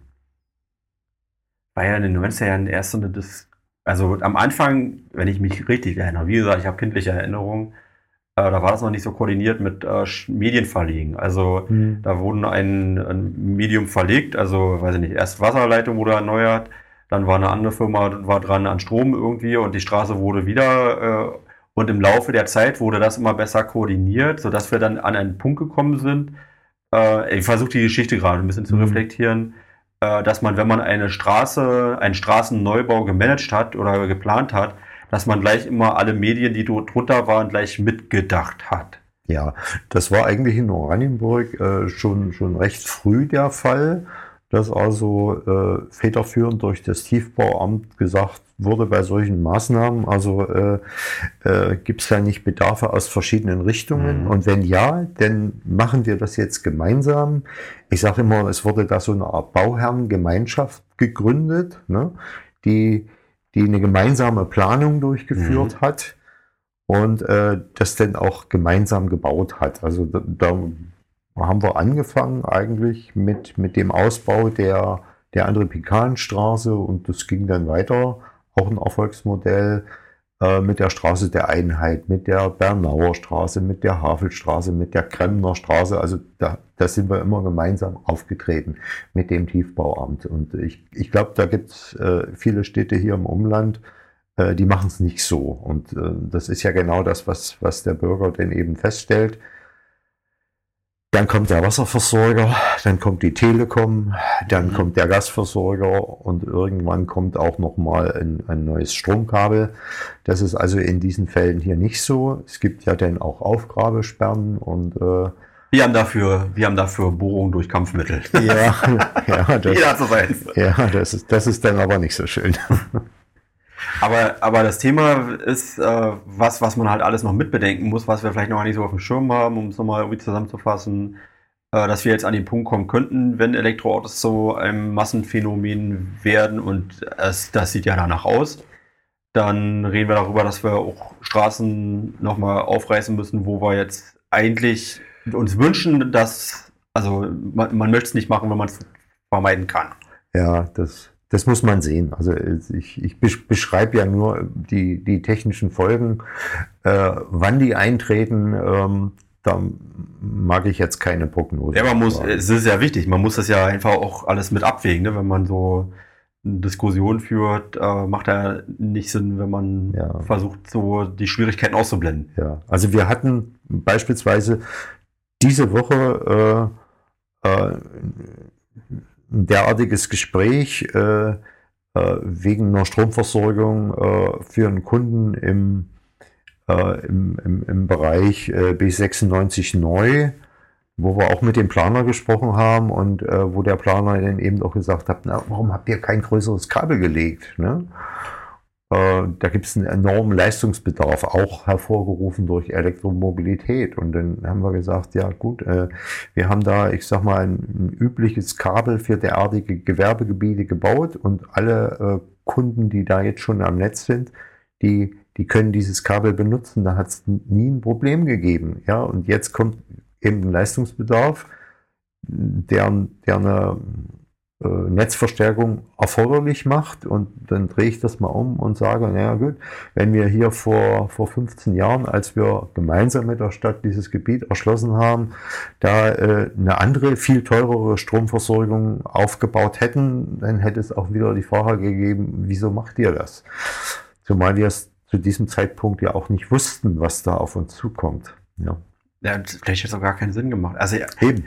Äh, ich, ich habe, vielleicht habe ich es falsch verstanden, aber ich habe auch verstanden, wenn man eine, eine Stromleitung macht, ähm, dann man könnte natürlich eine größere äh, Stromleitung machen, aber das nicht nur einfach, äh, also die Kosten für die Leitung, sondern mhm. die muss immer unter Spannung stehen. Mhm. Also man sollte schon die auch bedarfsgerecht machen, weil dann die laufenden Kosten einfach auch äh, genau. größer sind von der großen.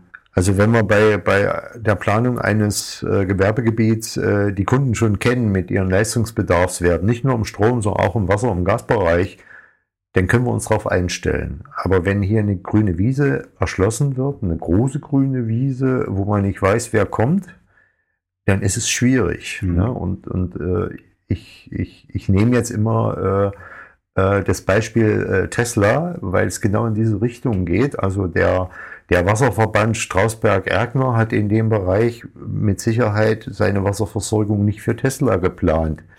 ja, das ist also unwahrscheinlich. Die, die, Planung ist vielleicht vor, vor, vor zehn Jahren gelaufen und jetzt ist aber Tesla da und jetzt muss man reagieren. Jetzt gibt es natürlich Probleme. Ich kann nur hoffen, dass die gelöst werden.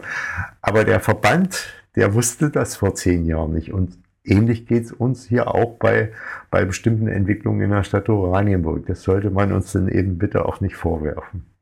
Ja, das meine ich. Also wir reden ja teilweise inzwischen schon davon, dass ja, also tausender Wohneinheiten Wohnungen entstehen könnten. Ist nicht so, dass, das jetzt gerade politisch mehrheitsfähig ist irgendwie und also, dass das auf allgemeine Begeisterung stimmt. Aber zumindest dass das Thema ist hier da, dass hier tatsächlich an der einen oder anderen Stelle mehrere tausend neue ähm, Wohnungen entstehen könnten. Und da muss man auch so Nebensächlichkeiten wie zum Beispiel Wasserwerk oder Stromversorgung gleich auch nochmal mit bedenken, ob die Infrastruktur dafür ausreicht. Ja, also äh, wir haben vieles auch mit guten Reserven geplant, aber auch diese Reserven sind möglicherweise irgendwann mal aufgebraucht und dann muss man über neue Lösungen reden. Und das ist auch noch, auch noch grundsätzlich, aber organisch wachsen, finde ich, ist immer ja. der richtige Ansatz. Ja. Ähm, das haben wir gerade, das würde ich gerne zum Abschluss nochmal so als Thema nehmen. Äh, wir sind gerade in einer sehr interessanten Phase. Fridays for Future, ähm, Klimabewegung. Wir haben gerade eine Klimamanagerin, also gerade schon länger her, eine Klimamanagerin eingestellt. Wir sind gerade dabei, ein Klimabeirat, äh, nicht Klimamanagerin, Klimaschutzmanagerin. Ich sage mal leichtfertig Klimamanagerin, aber so, da, das, das, da kann sie nicht. Äh, Klimaschutz, das ist, das ist, äh, ähm, der, der sinnvollere Ausdruck. Äh, ein Klimabeirat, den wir äh, gerade einrichten, es gab gerade jetzt eine Bewerbungsphase, die abgeschlossen ist. Jetzt geht es, also Stand der Aufzeichnung, heute ist der 12. November, nur um das mal einzuordnen.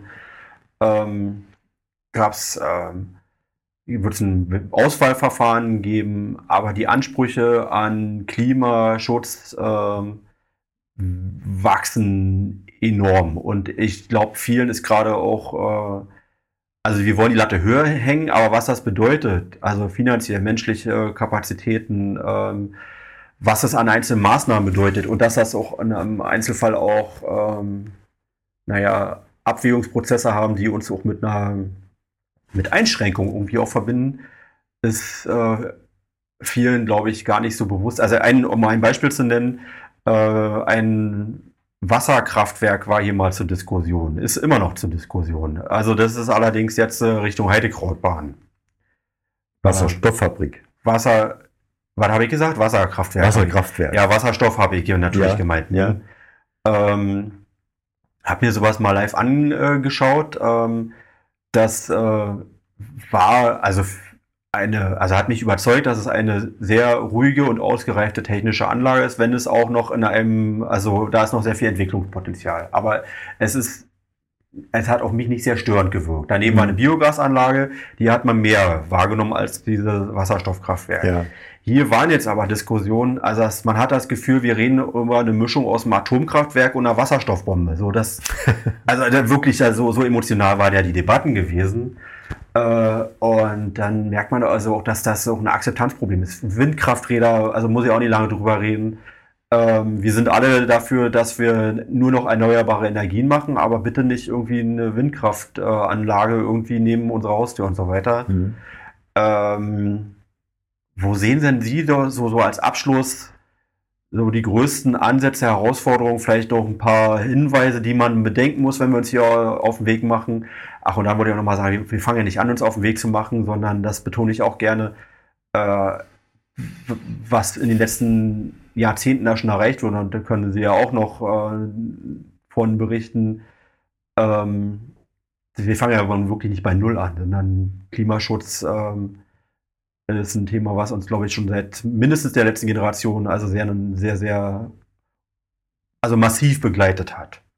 Wenn Sie uns da noch ein paar Gedanken mit auf den Weg geben und ich weiß, wir sind jetzt bei 1 Minute 24 auf meiner Uhr. mhm. Das äh, ist auch relativ sportlich. Und ansonsten müssen wir auch nochmal wiedersehen.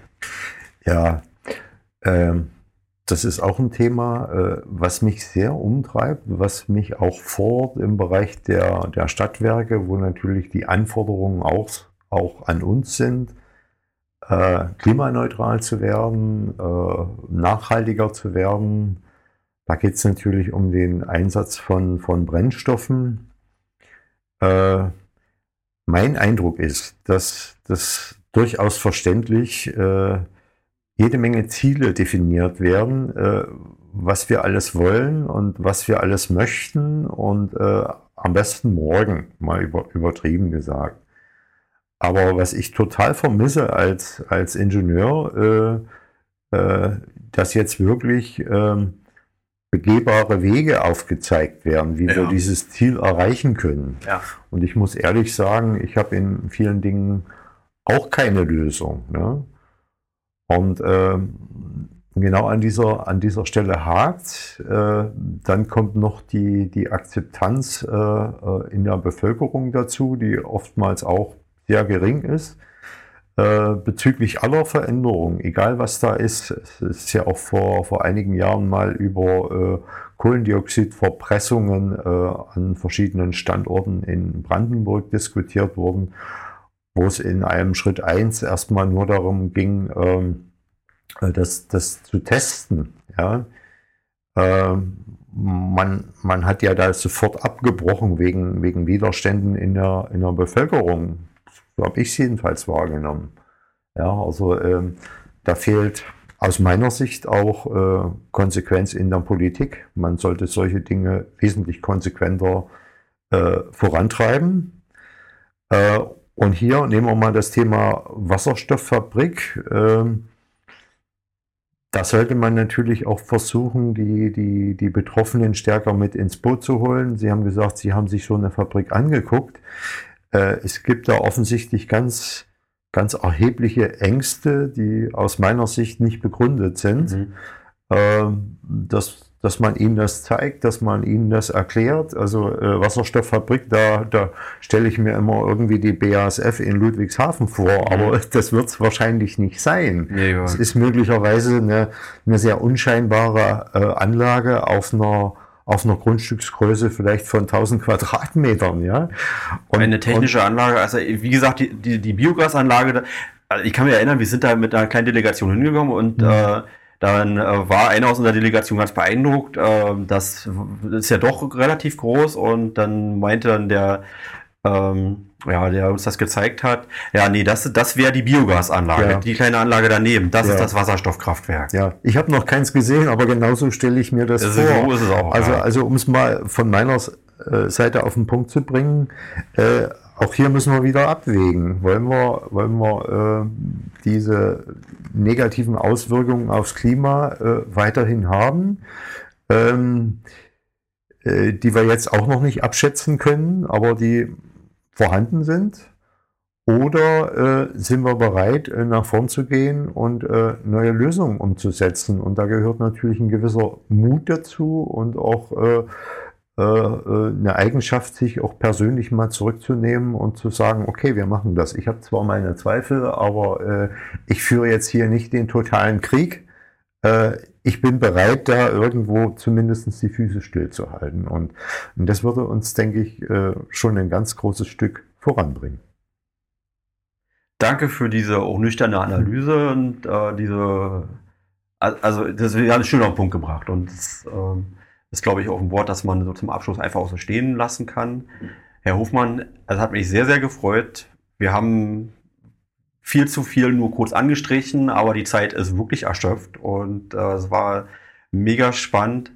Wir werden darauf auch noch ein bisschen aufsetzen und ich glaube, dass äh, ja, das, das bringt auch, auch anderen was, dieses Gespräch und war auf jeden Fall für mich sehr, sehr lehrreich.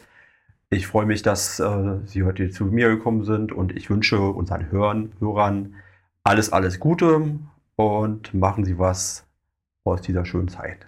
Ja, okay. Mir hat es auch viel Spaß gemacht. Ja, Ihnen auch alles Gute. Bleiben Sie gesund. Bleiben Sie gesund. Tschüss.